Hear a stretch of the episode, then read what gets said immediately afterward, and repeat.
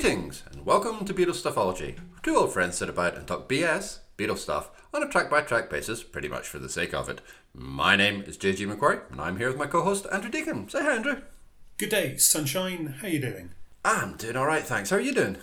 I'm I'm fine. You know, it's like I went for a slightly peppier opening there. I think that's because I've uh, recently started a Beatles Stuffology Instagram account, and my word, that is so much more positive than the old Twitterverse, which is uh, um, which Beatles Twitter's fine, but the rest of it is just becoming an even greater cesspit. So um, yeah, yeah. So I'm all I'm all happy and Instagrammy. Well, that's lovely. That's I'm both happy to hear that you have been full of the joys and that you've been able to start an Instagram account. Excellent way of shoehorning that in at the start of the episode. Yes. Top work. Although it won't make a huge amount of sense because by the time this episode go episode goes out, the Instagram account would have been up for about four weeks. But Well, you know, let's let's not let's not let's not quibble. And uh, you know, if we're talking about the socials, as I believe young people do say these days, uh, we might as well. Oh dear, uh, we might as well just play over uh, the your our, our usual. Uh, you can really get a hold of us section, which means we are BeatlesStuffology at gmail.com. We are uh, on uh, the flaming dumpster fire that is Twitter at Beatles underscore ology. Um, you can find Andrew's blog at stuffology.co.uk. and You can find mine at jgmacquarie.scot. Lovely. Right, this week we are talking about I Feel Fine. So, um, do you? um, yeah, yeah, I do. That's good. I do. Um, yeah, I don't- I won't get into this too soon, but um, there will be a sense of repetition. The repetition coming from when we were talking about A Hard Day's Night. I think I mentioned then that there's a run of Lennon songs that are kind of both underrated and overrated, that are perhaps incredibly familiar, um, and as a result, they perhaps haven't retained the same uh, kind of um, you know, hold on me, apologies, that others have. Uh, and I sort of categorize it as help me, I feel it's a hard day's tripper. Um, it's it's kind of kind of those sort of um, um, songs that are really um, really good, but perhaps I've heard them a bit too much to be really passionate about them. That's fair. That's fair. I would narrow. I would narrow it down slightly to three songs. What what I like to call the Lennon triptych for no particular reason other than the fact that I'm unspeakably pretentious. Uh, which is this: I feel fine, uh, Ticket to Ride, and Day Tripper. They're all constructed very similarly. Uh, they're all built around very similar kind of chord patterns. They're all built around you know a central riff, um, and they all feature you know a, a generally decent Lennon vocal. So yeah, I, I I think of those three songs, I would say this is probably the least of them. That doesn't mean to say that I think it's a bad song. I don't. I think it's a good song. I think it's fine. But it still feels like the first part of something that Lennon will get better at, if not necessarily massively better at. Okay. And that's the episode, folks. no, you want more? Okay, all right, fair enough. Where shall we start? Um, I suppose what's important for, for us, if you're one of those people who, who recently have been seemingly going through and downloading episodes and hopefully then listening to them in order, is that you'll know that um, we've effectively finished, well, we have finished with the first half of 1964. We've finished with all the songs that they were recording during a hard day's night before they go off on uh, this this momentous world tour. First with Jimmy Nicol, and then with the recovered Ringo Starr, and then they're back in the studio. And actually, when they come back into the studio in the second half of '64, they start recording. Um, well, Beatles for Sale. We'll say no more about Beatles for Sale um, until we get to it. But this is actually towards the end of that session, and, and clearly the Beatles have um, are aware of the fact that they need to have a single uh, to go out. I suppose there's a possibility that Eight Days a Week could have been that single. Um, maybe even McCartney thought that the B side "She's a Woman" could have been that that single. But but whilst they're recording it, Lennon has come up with this riff, um, and he's played with it. And then on the 18th of October 1964, it is the fourth song they work on that day. Now, here's one reason why this is an amazing song, and that's because just before this, the third song they're working on that day is the remake of what I've written down here as Mr. Bloody Moonlight. Um, now, I know there are some performative people out there who have decided to, to stand up in defence of Mr. Moonlight. Good luck to them. That's fine. They will have to, to plead their case when they meet St. Peter at the pearly gates. That's fine. But what's interesting for me is that it's the second day they've worked on Mr. Moonlight. It's what is referred to as a remake of Mr. Moonlight because there's something about it that they, they haven't actually been successful with. And yet, in this period, some of the songs that really work are the ones that they do quickly. It only takes them nine takes to get I Feel Fine right.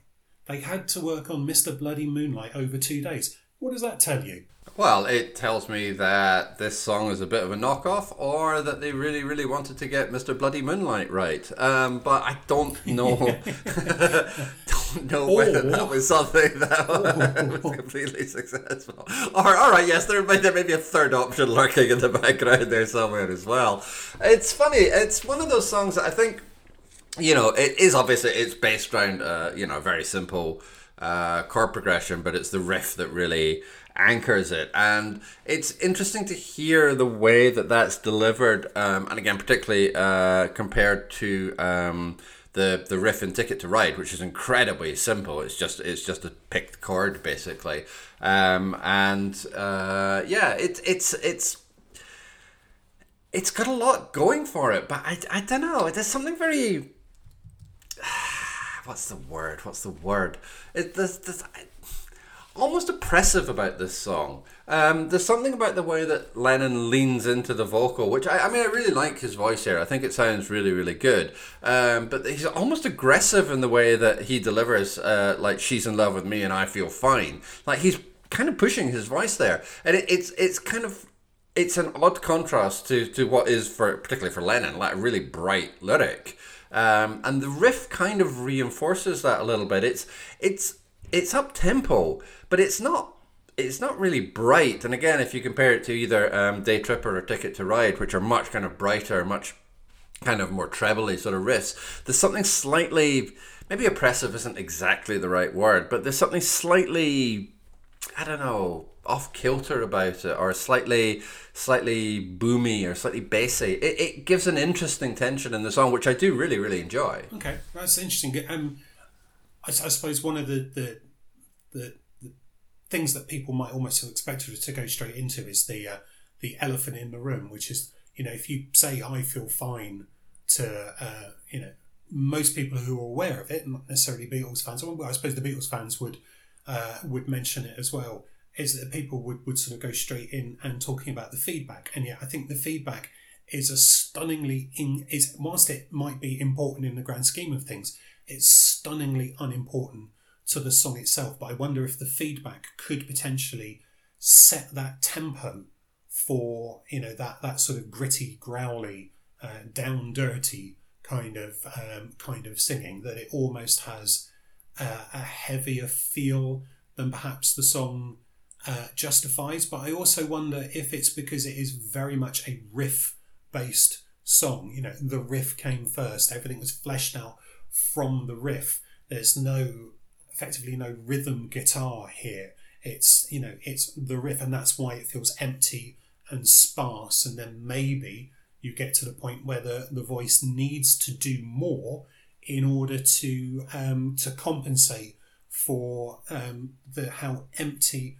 the rest of it sounds. So that there could be something um, there could be something in that. But the, I mean, you know, the what we don't need to we've done occasionally um, where we've sort of got the, the things that everybody knows that we're not really going to talk about all that much. The feedback is is one of those things you know there are there are many excellent beatles podcasts out there and and many of them have spoken about you know the feedback in in that respect. Um, i've kind of classed it as look at me i've done a clever accident. Um, and you know what i find interesting about it is that they just use it at the start and then that's it. It's very much something that's that's talked about. Um, MacDonald, for example, gives the um, uh, it makes a reference to the Who's "Anyway, Anyhow, Anywhere," which is half of an absolutely fantastic song. But the difference between that and this is that the Beatles understand that the song is most important. I've said that before. Feedback, the clever bit at the start, done out the way. Let's get on with the song. The feedback with Townshend takes over halfway through the song. It's it's you know the the guitar solo is is about noise rather than the notes, and and so it you know it's it's clever, and it's interesting, but it doesn't work for the song. So you know there is there is that sense that um, um, you know the the feedback is useful to to to recognize, but actually the song is a much more important much more significant thing. Yeah, I would definitely go along with that, and I agree with you about the fact it sets up this heavier feel for the song, uh, which isn't something that any you know track released previous to this uh, could could uh, could lay claim to the idea that its significance is in its deployment rather than in what it does to the song, I think is absolutely banging the money. And again, like obviously, you know, MacDonald and the Who, but you know, we can't not mention the Kinks here as well. Particularly, yeah. um, you really got me and and uh, all day and all of the night, um, where these things are going to be on uh, developed much further. I mean, I quite like the the noise that the likes of um, you know Link Wray were making um, you know, five, six, seven years before. Uh, yeah, where yeah. there's distortion, but but even then, it, it's sort of quite similar to Townshend. Um, you know, it's not really a song; it's it's a riff and some some song effects. Yeah, you know, but which is fine. I mean, the the opening on "I Feel Fine" is not integral to the song; it's an effect, and it's something that's created notoriety, which is. Um, which is you know which is useful for them. It, it certainly helps them to, to stand out. Um, yeah, I I was was I was trying to do a little bit of research on this, and I found an interview with. Um, How dare you? With Jimmy, I know, I know. Sorry, with um, with Jimmy Page, um, and uh, you know it was it was interesting, um, but he was because major session musician and you know wrote and produced a lot of records in you know the the mid '60s, really influential. Um, and he was, um, you know, he was talking about um, a band called Fifth Avenue and, and a song called Just Like Anyone Would Do. Never heard of it. Okay, so here's the thing when I, I copied and pasted um, from the interview Fifth Avenue's Just Like Anyone Would Do, I found it wasn't a helpful search term as it brought up lots of hits for Donald Trump talking about shooting someone on Fifth Avenue. Really not useful. However, looked for, there's not much about the Fifth Avenue band either. And I have to say, I went down a bit of a rabbit hole here. This is where I went down the rabbit hole of Irish wedding bands. Um, if you're not aware of the concept of Irish wedding bands, back in the, um, you know, um, well, I suppose before the maybe the 50s, 60s, 70s, there would be bands in Ireland who would, um, you know, much like um, um, the, I suppose the band that Elvis Costello's dad was involved with, they'd go around and they'd play the latest hits. or, or Jimmy Mack's band for that matter. Okay, there you go. Um, but it seems like they, they kind of died out in in the eighties, um, and the the old show bands then turned into bands were really professional, slick bands who would go and play um, at weddings, and it's a big thing. It's a much bigger thing in Ireland, I'm sure, than it is in the UK, where we just tend to go with a with a DJ. Um, you know, and some of them have some some pretty um, pretty impressive names. But actually, what I thought I would do is I'd just go and have a look and see if any of them play any Beatles songs. Because if you think about it, you don't tend to hear that many Beatles songs.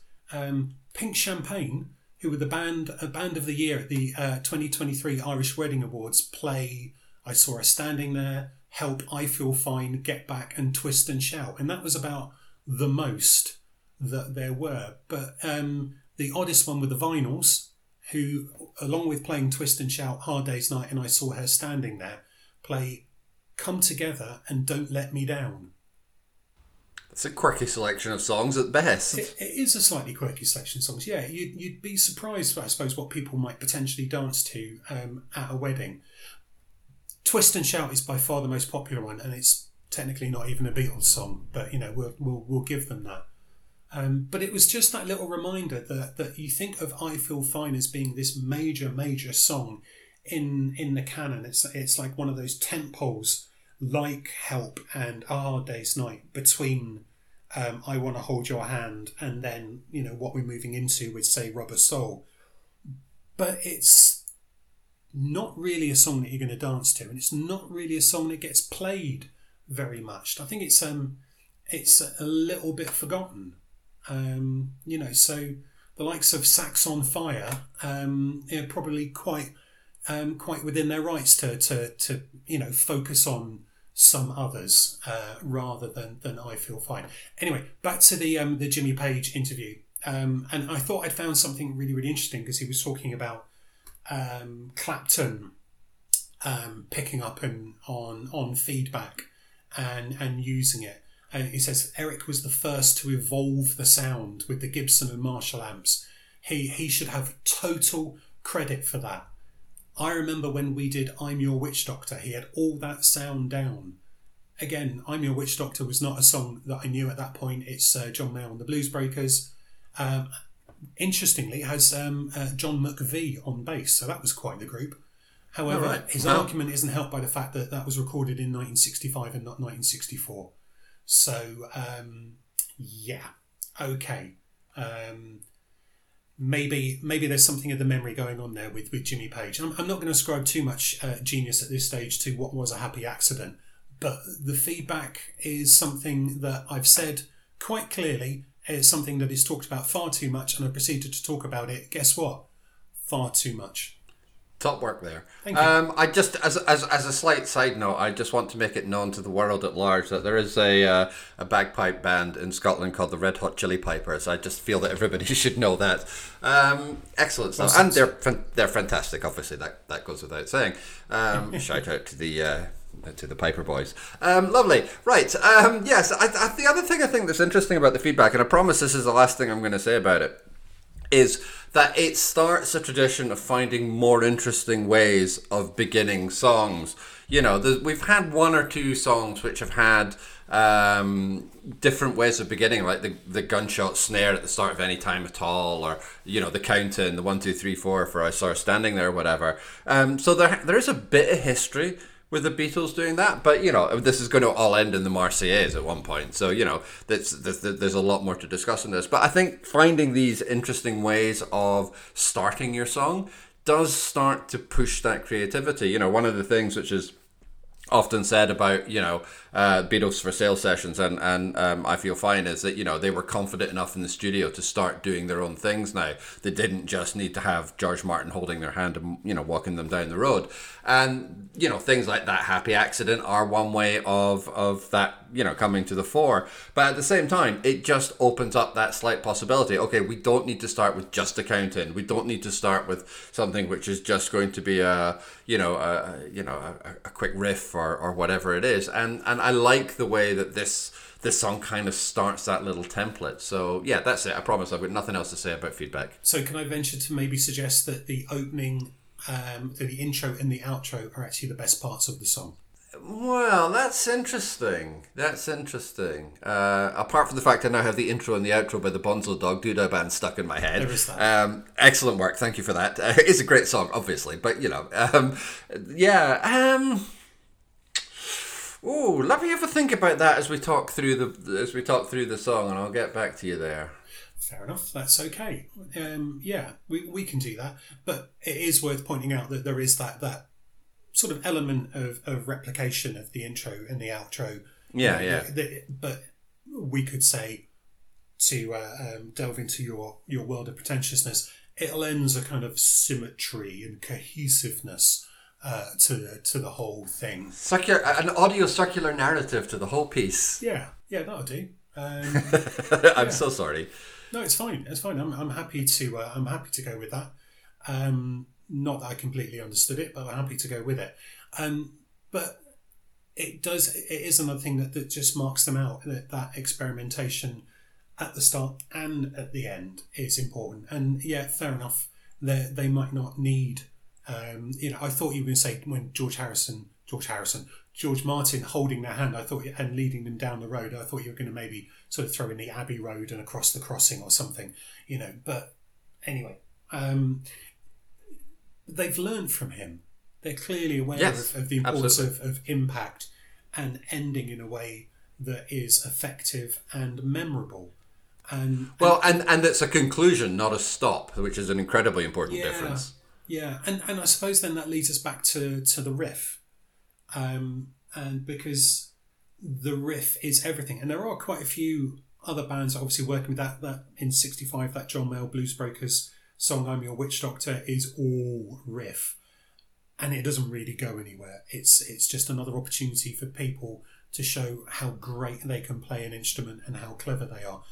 But it doesn't really live in your memory in the way that a song like this does. This is much more, uh, dare I say, universal, um, and, and it has influences. The the one and most of these influences that, that people wouldn't recognise. The one that, that gets cited the most, because I think that Lennon himself was aware of it, was um, um, Bobby Parker. Um, and I suppose, in fairness, it's it, it's the first few bars of it are similar, but Bobby Parker's is much more atonal. It doesn't go anywhere. It's the the the sound and not the notes I think that you could sort of say has has some familiarity, or maybe you hear the first the first couple uh, maybe the first couple of bars and you think, oh oh that's uh, oh no no no fair enough it's gone somewhere else now. I can see how it's it's um, ended up being different. So um, I don't think we necessarily need to to worry uh, Mr. Parker's solicitors too much, um, but I'm sure he's, had enough conversations with them in his time and, and maybe Mr. Sheeran has been able to reassure the estate of John Lennon that there isn't a case to answer. Mm, well, let's hope so. Uh, I do think it's interesting listening to the two side by side because the riff really does have a lot of familiarity. The the, the, the Parker riff. I mean, it's it's it's quite startling. Um, but it's when you get through it that you feel the build in a completely different and much much bluesier direction. One of the things about the the chords in I Feel Fine all five of them, is that they're all just majors. It's D, C, G, A minor, and B minor. That's it. That's that's the only chords which are in this song. Um, whereas the Parker, it's it's all bluesy. It's all sevenths. It's it's. I mean, it's it's a good song, um, but it's it's structurally different, and so that feel that atonality, as you refer to it as, you know, fits that that grungier, dirtier kind of blues sound, whereas the the bright sort of melodic aspects to Lennon's riff suit those kind of major D, C, and G chords much, much more comfortably. Um, you know, I mean, for all that, you know, uh, we've mentioned this before, but you know, for all that McCartney gets credit as as the melodist of the group, you know, Lennon is perfectly capable of doing it, and this riff is a great example of how he's been able to build on something that he's heard from somebody else before, but also make it uniquely his and carry that main melody. You know, the um, I hate to go back to horizontal melodic structures, but the vocal in this, the, the actual uh, melody of the vocal is pretty flat. It's just it's just hovering around a few notes, and the riff carries the main melody of the song, and that's fine. Um, but it is a really good example of Lennon coming up with a great melody as a riff rather than as something that he's singing. So then, is it an example of Lennon writing a melody that suits his voice here? Because I, I, think it is. Yeah, absolutely. Because I'm not the biggest fan. I, have been working this out. I'm not the biggest fan of early Lennon singing. I'm, I'm quite happy to to admit that um, that I like a lot more of um, his his singing. You know, the further we go through the Beatles uh, canon, and I think that could be because he's stopping doing covers. Uh, well, nearly. Um, uh, stop doing covers. yeah, watch where, this space. He's got to work within someone else's songwriting, and he's stopping writing songs that are effectively his versions of other people's songs. Where again, he's he's got that that big shift in the melody that he can't quite cope with. But I found that I I've got something in common with with John Lennon here you go.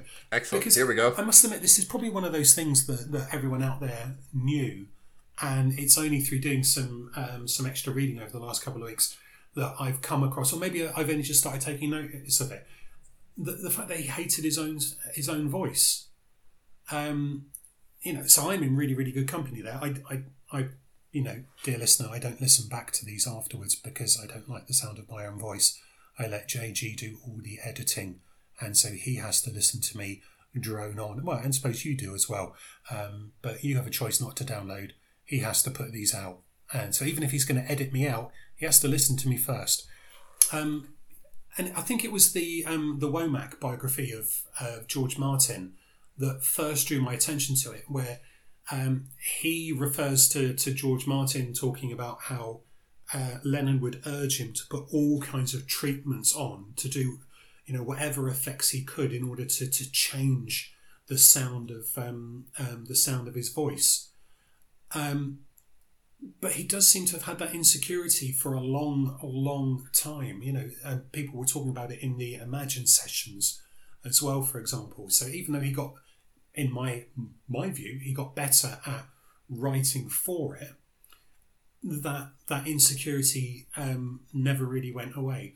And there's there's a really good example of this. That, um, I'm not normally one to go and listen to the anthology uh, outtakes, but um, take one of this it seems to be written in a different or performed at least in a different key, and as a result, it is too high for him, and you can hear him struggle. And I think that's an important thing that, that he then recognizes go, okay, right, well, let's put it in a key that is much more suited to me, so I can sustain it all the way through. And I gather as well he he struggled to um, both play the riff and sing because I can well imagine it's a really difficult riff to play well, even without trying to sing it at the same time. Yeah, I say he's no Paul McCartney, is he? Well, you know. Get the feeling Paul could have done that blindfolded with uh, earplugs in, stood on his head with feet in custard. Um, but you know, it's a lovely image. yeah, it's a bit, it's a bit. um, but you know, I, I think it would have been interesting if they'd have um, kept the tapes rolling at this stage because I think from maybe Help, but certainly Rubber Soul onwards, George Martin just has the tapes open and he's recording absolutely everything. Whereas I think at this stage, um, dear listener, correct me if I'm wrong, or give me plaudits if I'm right. Either I'm quite happy with. Um, I think at this stage they were just recording the tape, stop rolling, and then get the tape ready for the next one, and then um, get going again. It would have been fascinating to to hear those conversations you know, of, of Lennon perhaps saying, "Oh, right, okay, well that didn't quite work. Oh, why didn't that quite work?" Um, and to go from there. But you know what? I think. I, I, God, this sounds. You know, I, I'm desperately trying not to say he's getting better at singing, but his vocals are, um, in my view, definitely becoming clearer, more certain, and more confident. Um, and let's face it, that's not because of the lyrics he's writing. Well, I think it's also partly because of the competitive nature of the songwriting between him and McCartney. You know, he wants to be the person who's getting the A sides. He wants to be the one who's uh, leading the charge. And if he's going to be doing that, then he's got to be the one who's good enough to be able to do that. I think that's part of the, the psychology behind it as well. And, you know, I, I mean, I definitely agree with you. I think he's becoming notably stronger as a vocal performer. I think I have more uh, sympathy towards early Lennon vocals than you do, but he is definitely getting better. It's also a little bit of a chicken and egg situation, you know. As he gets better at writing songs, his vocals become more confident. As he becomes more confident as a vocalist, he can start writing more interesting songs. So, you know, the two kind of uh, feed back into each other. And I think this song in particular is a good example of how he is developing as a songwriter. I mean, again, structurally, you know, it's just, you know, it's just a bit of a verse and, you know, a bit of a bridge. That's all it is. But what's going on within that is is clearly, you know, quite different from really anything we had on the last album now.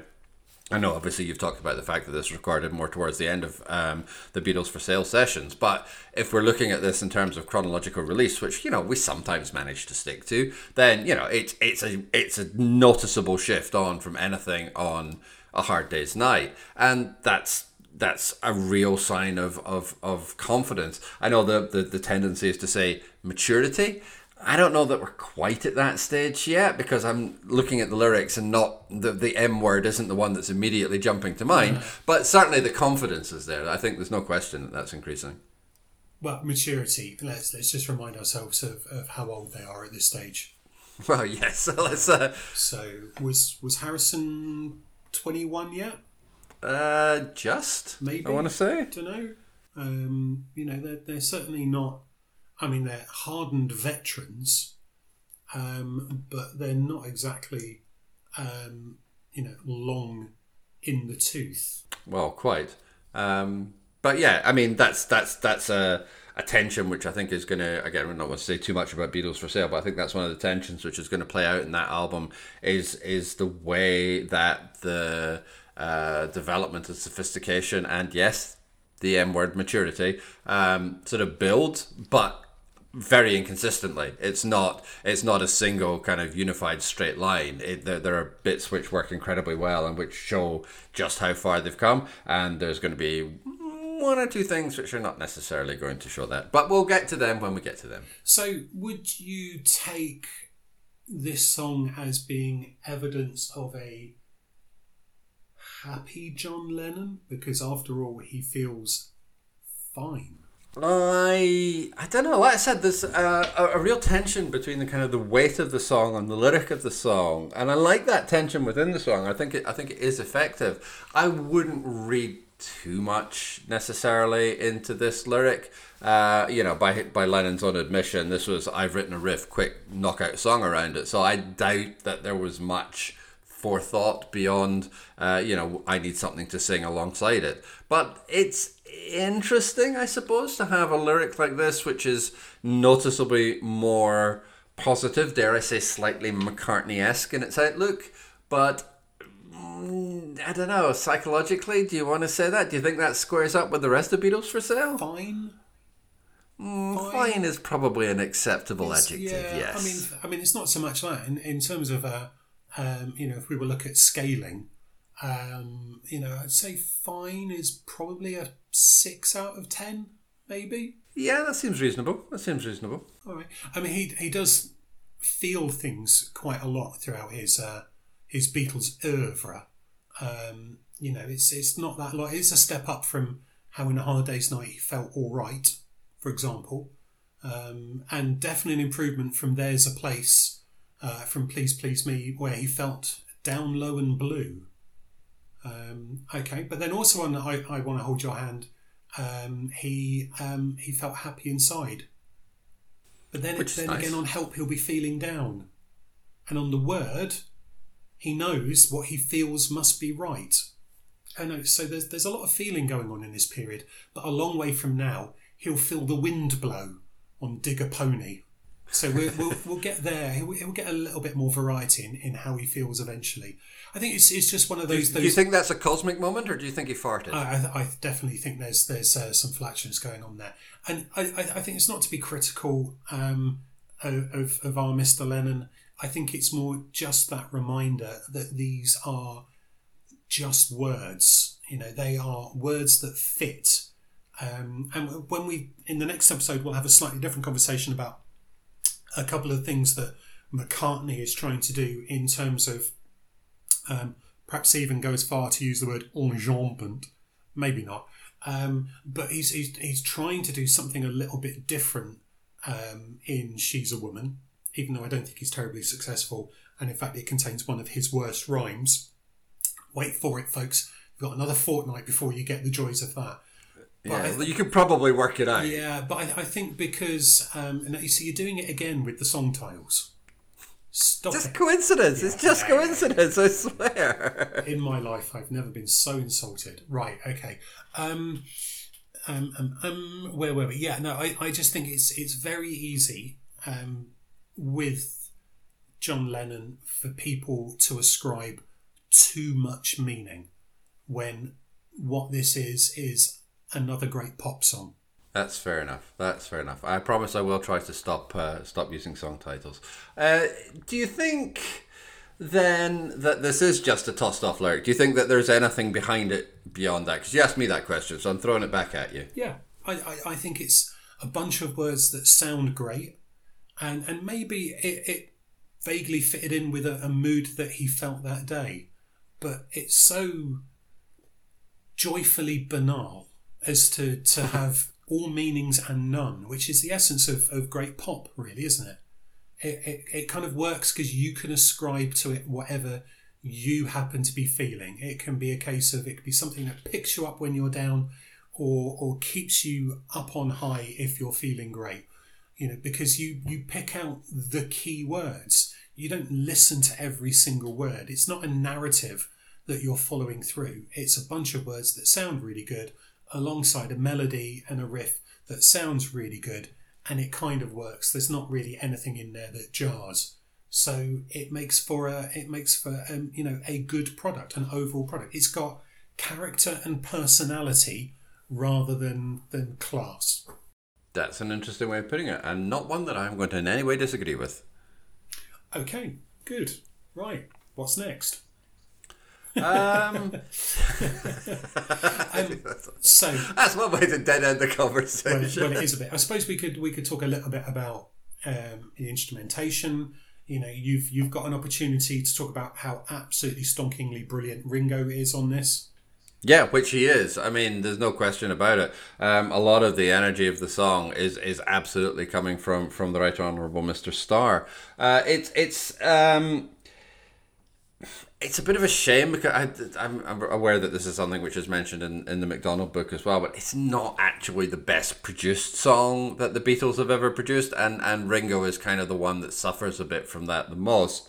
But he's still like he's still at the top of his game. Um, one of the things that I've really enjoyed about doing this podcast is going back and sort of rediscovering a lot of that kind of early material, which I'm sort of familiar with enough to know, but not necessarily, you know, in the way that I know Sgt. Pepper or the White Album or whatever. And I have absolutely and completely fallen in love with A Hard Day's Night as an album, way more than with the Beatles or, or Please Please Me. I absolutely adore that album. Um, you were mentioning before about revising scores. I think one or two of mine will be floating upwards, not downwards.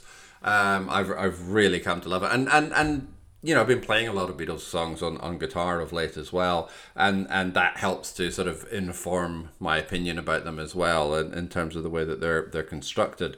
Um, but you know, Ringo was one of the absolute stars of that album, if you'll excuse what was not meant to be a pun, but has unfortunately turned out to be one.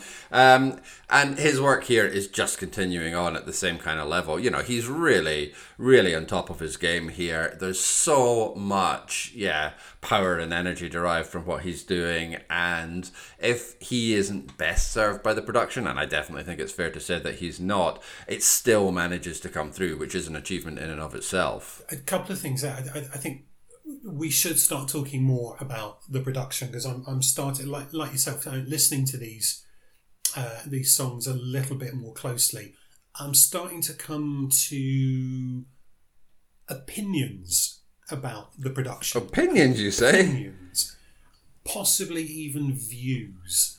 Wow. Okay then. and you know and, and i think that's something that i think we can we can definitely you know return to because i think that i agree with you um, but yeah no in, in in terms of, of of ringo on this despite the sad absence of any cowbell which which is which is a real shame um, I think that there's a there's a comment in um, the MacDonald book that, that struck me. He says that it's his energy, Starr's energy, that lifts the track.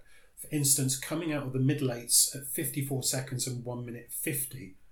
It's unfortunate the production parks him far left in the studio spectrum. But actually, yeah, that, that is a, a real um, issue. But actually, for me, it's the, the little um, fill that he plays at 122 at the end of the guitar solo to take the song back in that I really like. And that's that's the moment where I thought, oh, okay, yeah, you can see there's a, there's a bit of a powerhouse. Yeah, it's a lovely join there. Yeah, I completely agree. Have you listened to the um, well? It says it's the isolated drum track for this, but actually it's the drum and and bass as well. Effectively, it's the um, you know the the left side really. Um, have you listened to that? Because that's that yeah, yeah. that's a really interesting thing to listen to, not just because of uh, the incredible things that Ringo's doing, but the fact that for me, perhaps more than than a lot of the songs that we've listened to, McCartney has really put some effort into that bass line. There's a proper bit of walking bass going Yeah, on yeah. there, um, and you know that's something that possibly doesn't get spoken about enough with regards to this song. There's you know there's really that sense, and and I, I kind of got a feeling. Um, I, I read it somewhere. I can't remember where. Um, if I do remember, I'll, I'll make sure it goes on. I you know, credit it where I found it.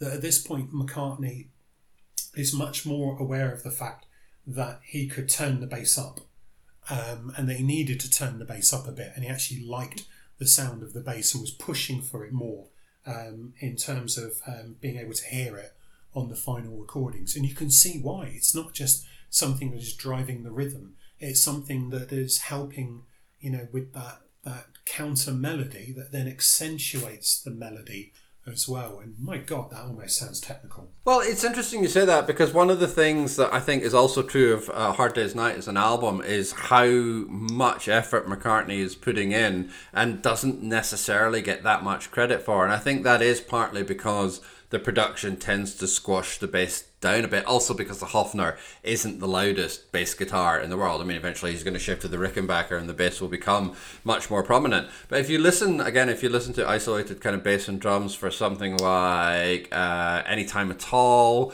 um, When I Get Home, like there's there's some really amazing. Oh, and tell me why. Tell me why he's got a great walking bass line. Um, and there's a lot of really, really good work going on there that I kind of agree that he doesn't get an awful lot of credit for. It tends to be the later songs once the once the Rickenbackers come in, um, and the Hofner is is is is, is uh, more sidelined um, that kind of gives that that emphasis. But also, you know, it's it's that thing about you know recording uh, or kind of any kind of production tends towards improvements in quality. So studio quality gets better. We move from two track to four track. Eventually, up when we get up to Abbey Road to eight track. You know, there's there's many more possibilities uh, with what can be done in terms of the physical equipment is that's getting used. Um, when it comes to I Feel Fine, I completely agree. It's got a really cracking bass line, and it just kind of gets squashed out fair enough. I mean, this this is this is starting to be a bit weird. I, I said that you know I like the opening, I like the the outro, I like Lennon singing, Ringo's drumming fantastic, Paul's bass amazing. We'll talk about the the guitar solo in a moment. The lyrics really really work for me, and and yet and also I've said that it's a song that isn't played enough and perhaps it's underappreciated. And yet here I am also saying that I'm I'm a bit too familiar with it. Well, perhaps, perhaps I, I need to revisit my opinion because it's starting to sound like I was familiar with the song and, and how it went, but actually now that I've broken it down, um, you know, a little bit more, I'm getting even more out of it. Um, so maybe I'm going to revise my um, my score.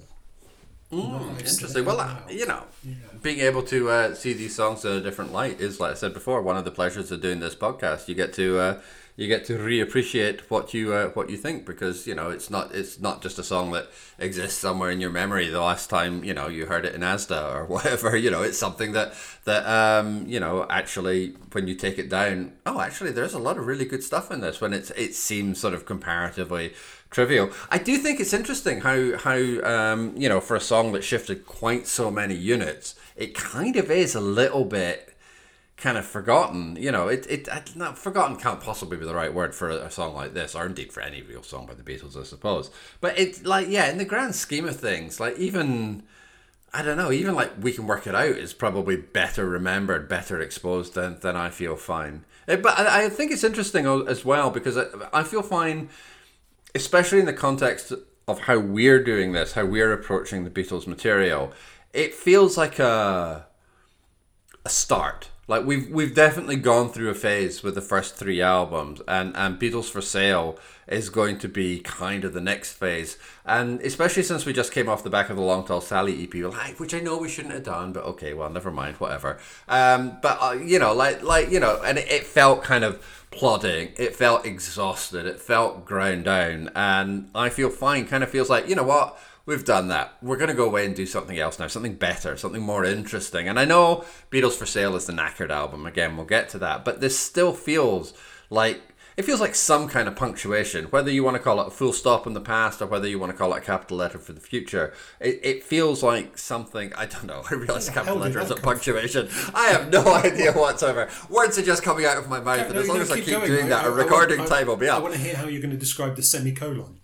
Oh, I've always thought the semicolons is a great band name, and I fully intend to use it at some point. uh, all right, pick pick the punctuation you want to use, but I, I, it does feel like a real move away from those first three kind of more straightforward, more rock and roll based albums.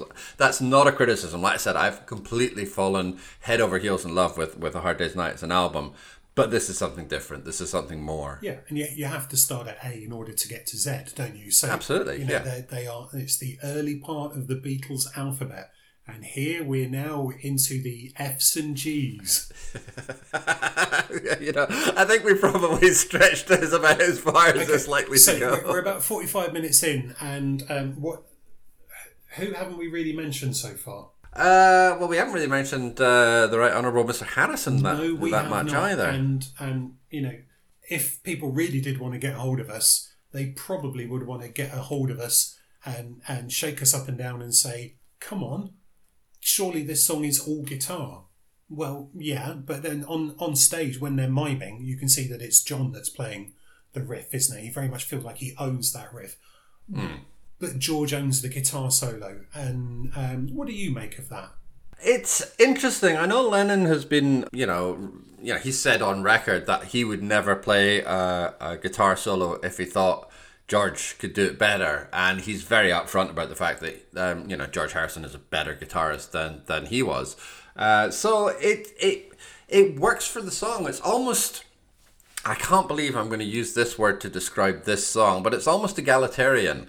It feels like everybody is kind of doing the the exact thing they should be in the song. Nobody's kind of hogging the limelight. Nobody's kind of grabbing what you know the glory or whatever. Like like I really love George Harrison's guitar solo in this. I think it's great. He's he's clearly the right person to do that job. I'm sure Lennon could do a good job of it. I'm sure he'd make a good fist of it. But he's let um, Harrison do it because he's the one that can produce the best solo for this song.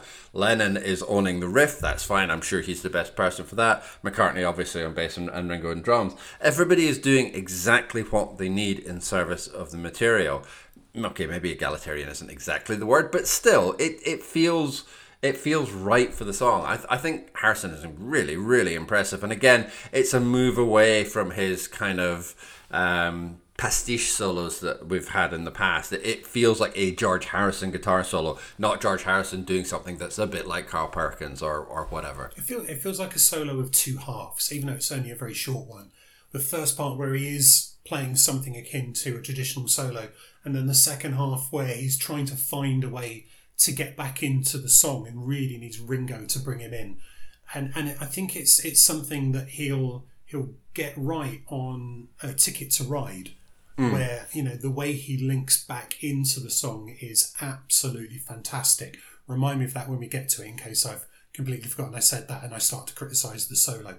But it really, really works there. Here, it without Ringo, perhaps it would be a little bit more more awkward. But I think it's just another sign that they're doing something a little bit different in here. Yeah, I think it definitely is. And uh, firstly, just a small sidebar. I will in no way allow you to either forget nor criticize the little that little solo on um, Ticket to Ride. I've been teaching myself to play that very recently. It, it's a, it's it's it's a pain to combine with the rhythm, but it just like doing that really helps to uh, emphasize just how good that is. But again, that's it's that thing. Everybody's doing exactly what they need to in service of, of this song, and those those ways that Ringo can pull the song back together like you mentioned the little fills earlier on. Like that's that's his skill. That's what he's so so good at. And again something i think you know there's a lot of people who who i think now do really appreciate what a good drummer he is. But those little moments i don't know that he maybe necessarily gets as much credit as he should for them. And he is very very good at them. It's just a, a, a perfect little slide back into what we need. You know it, and, and harrison does the same thing on on guitar and it just all clicks together I suppose if we were, um, you know, properly detailed about this, we'd also have an in-depth discussion about the uh, the exact guitars that were used here. But yeah you're all right um, that's fine. Uh, there, there are other podcasts that, that talk about that, and um, no doubt they talk about it and actually sound like they know what they're talking about. Whereas I would just be saying that's not something we've ever troubled no, ourselves I, with I would just be saying names and numbers. Um, but there you go. However, the harmonies, quite happy to talk about the harmonising that goes on here. And I think they work because they're selective. It's not over the top, it's not consistent, it, uh, it doesn't overwhelm the song. Um, and, you know, harmonies, again, it will be a theme I'll pick up on time and time again as, as we. Um, as we head towards the uh, uh, the end of the 60s, because it is something that most of the time the Beatles do really, really well. And a lot of the time, it's something that other bands do really, really badly. Funnily enough, the um, the Who song that uh, MacDonald mentions, um, they do a really good call and respond on on the chorus there that works very very well with John Entwistle and Pete Townshend singing a slightly higher register than, than Roger Daltrey. That works really really well. And I didn't realise that that song was on um, because I'm not a massive Bowie fan. That's on Bowie's Pinups. Um, yeah, yeah, yeah. Well. But um, but on here, say for example, you know we've we've got the um, you know the harmony on "She's So Glad" and and it is good, but then you know she's so glad she's telling the world that that they stop with the, the singing the words for she's telling the word in the background and they're doing the oohs instead and it works because it allows us to then focus on john with something behind him softening his tone it's incredibly effective so even from the early days of the beatles alphabet or the uh, the full stop of the past um, they they've evolved and and developed their harmonies um, which is really good. I was listening this morning. Why you happen? Why you need to know this, dear listener? I don't know. I was I was happened to, to needed to be in Wincanton this morning for something to do with work. Driving back, listening to um, um, Stuart Maconie interview Simon Pegg on Six Music, because that's how hip we are. Um, and he was he was picking some songs. Actually, his I think it's a feature they call it first, last, and everything. So you know the first song you remember, the last song you bought, and the one that stays with you. The one that stays with you is um, "Here, There, and Everywhere," which I thought was you know a really good choice. But the the first one he remembers from about seventy five, not obviously when it was originally released, but when it for some bizarre reason hit the charts, was um, um, Laurel and Hardy singing "The Trail of the Lonesome Pine." Now, in some respects, the chorus of that is what I regard as being proper harmonising because you've got two people singing the same words but with melodies that kind of work together but are, are radically different. It's that kind of harmonizing that I, I think is is really interesting and really effective. So well done Beatles for um, for mimicking elements of Laurel and Hardy, and thank you Simon Pegg for bringing it to my attention. Fantastic. Well, I, I think I can say with some degree of confidence that harmonies will be a subject that we return to in the future. Uh, but yeah, I mean, they're very, very effectively deployed here, and they're done as, um, you know, a support rather than a dominant feature. And that's also been one of the things about the harmonies that we've uh, we've heard on earlier tracks is that they tend to uh, they tend to be really kind of up front. They tend to be uh, well, if you think of something like. Um, oh, I don't know, the end of uh, Twist and Shout and the build there or whatever. You know, there there there are harmonies, but they're they're very kind of dramatic and they're powering that part of the song. Here, they're just supporting Lennon's lead vocal, and they're very very effectively deployed for that. To give George um, um, another mention, um, just in case you feel he's not been mentioned enough, in one of the two video clips that they made for it, in this one being the the famous Ringo on a bike clip there's an um, quite an early shot of George really just deliberately getting the words wrong while singing into um, um, a punch. Um, and I don't quite know what he's he's singing, um, but it definitely bears absolutely no relation to to what's on the backing track. Um, God bless him. so clearly, he thought the whole thing was a was a bit of an elaborate wheeze, and you know who could blame him? It's um it is a pretty odd video clip for uh, for many many reasons, um, but quite a famous one because you know it's got Ringo on a bike.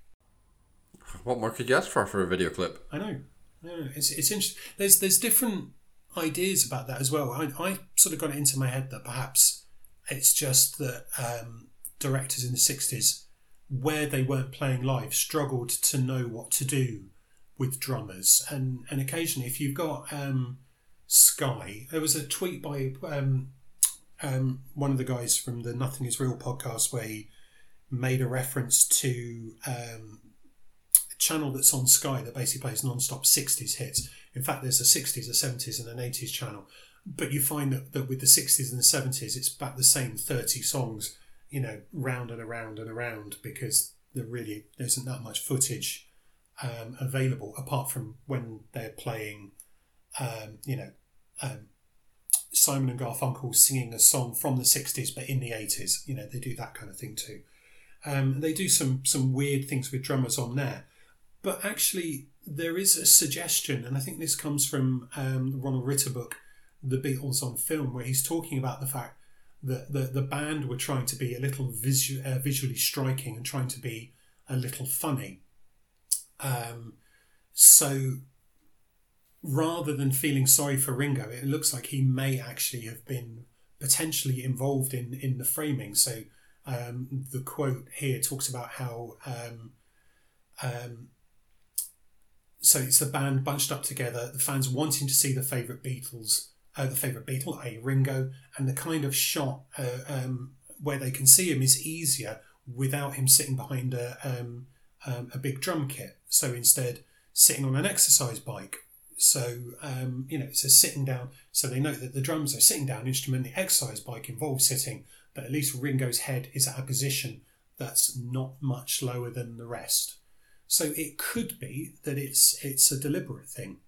Um, you know, I still think it's a bit of an odd thing. There, there are a few, aren't there, where he's the others are playing their guitars and, and he's not drumming. I think Paperback Writers, uh, Yeah. another one as well. Um, you know, but that's fine. Hey, I tell you what, fun fact. I don't know why I, I ended up looking this up. Did you know there is an e-bike that's called the Rayvolt Ringo? I did not know that, but I do now. Okay. Um, I've, I've got no idea, by the way, if um, it's now. I, I'm not unable to find out if it was named after Ringo.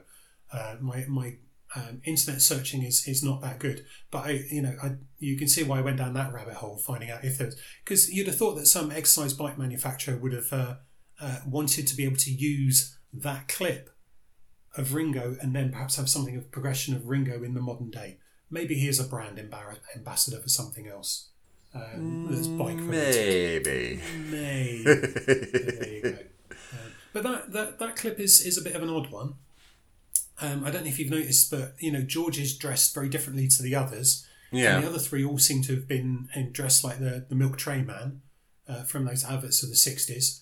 Paul looks like he's desperate to sing every single line and just is working so hard to stop himself when he's not meant to be singing. Um, and his bass playing is oddly reminiscent of what will become the signature bass playing style of a Mr. Dirk McQuickly. Yes, well, there's another discussion that we're going to have to have at some point in the future. But uh, yeah, it's certainly, uh, what's the word? Distinctive, shall we say? Yeah, it's that kind of two finger. Um, yeah, it's um, it's very, uh, very odd, exaggerated, um, and and you know, Notice me. yeah, yeah, and it makes me wonder if if Eric Idle was was aware of that when he was uh, playing Dirk quickly, or whether he just was miming very badly. I haven't decided which. Um, by the way, I wasn't aware of the um, the second video that was that was made uh, at the same time uh, for um, I Feel Fine, which is the truly awful video of the band eating fish and chips. and Yeah, you wouldn't think that was a difficult thing. I wouldn't think that was a difficult thing to put together. That was banned for, or not banned. It was unavailable, let's say, for a very long period of time. The, the, the implication is that Brian Epstein didn't want anyone seeing it, and you can understand Yeah, that's correct. why. Um, at least John does have a go at miming from time to time, and Yeah, occasionally. George has a go on the exercise bike.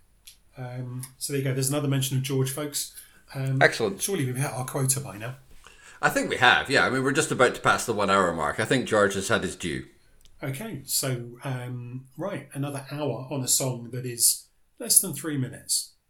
Yeah, we're doing pretty good on that front. Right. Um, shall we score it then? Oh right, have, have you got somewhere? Are you, are you off to the cinema to see Mission Impossible? Oh no, no, I'm not. Um, if you've got more to contribute, please contribute away.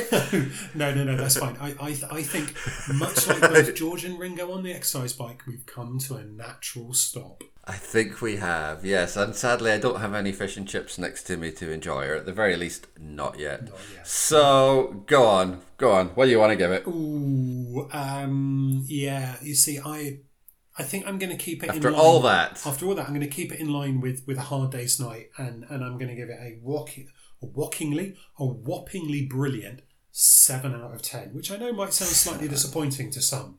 Um, it is a work of of high quality, but I've still got to leave myself some eights and nines and tens. I'm a little divided on this one, whether to give it seven or six and a half. I think I'll give it seven. Why would you give it six and a half? That's that's mean. That is me. Well, I'm not giving it six and a half. I'm giving it seven, so I'm not being mean. I'm being nice. Okay, okay, fair enough. Good. Good. But you're being honest, and that's that's the most important thing. Well, yeah, unless I edit this bit out, in which case nobody will ever know it happened. Um, right, I think we can uh, probably, uh, yes. Uh, anything else to add? Bye. Okay, that's excellent. Right, fine. Um, you can really get a hold of us. We are BeatlesStuffology at gmail.com. We are on Twitter at Beatles underscore ology. You can find my blog at www.jgmacquarie.scot and you can read Andrew's writing at www.stuffology.co.uk. Please also check out my other podcast, Talking Trek to You, where a noob and an expert, who is apparently me, go through the original Star Trek series episode by episode.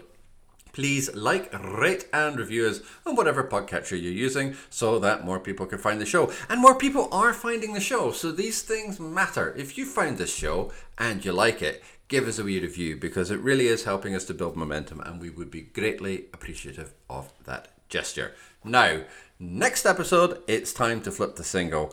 And um, yeah, that means uh, that means like uh, Andrew mentioned earlier on, we have to deal with one of the worst rhymes in uh, popular culture uh, as we talk about she's a woman. But until then, keep listening.